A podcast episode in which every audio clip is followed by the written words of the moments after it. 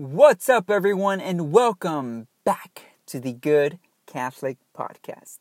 Today, we are introducing a new segment to the show called Did You Know? where we give you great facts about our faith in just under 60 seconds. So, did you know that the creator of the Big Bang Theory was a Catholic priest?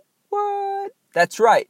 Father George Lemaitre was a Belgian priest, astronomer, and a professor of physics at a Catholic university in Belgium. He was the first person to say that the universe is growing and that the further you go into the past, the contents of the universe must have been closer together, so much that everything was compressed into a single atom, which eventually exploded. This theory is now known as the Big Bang Theory. His theory became known worldwide and it impressed many scientists, including the one and only Albert Einstein. Whoa, pretty cool, huh?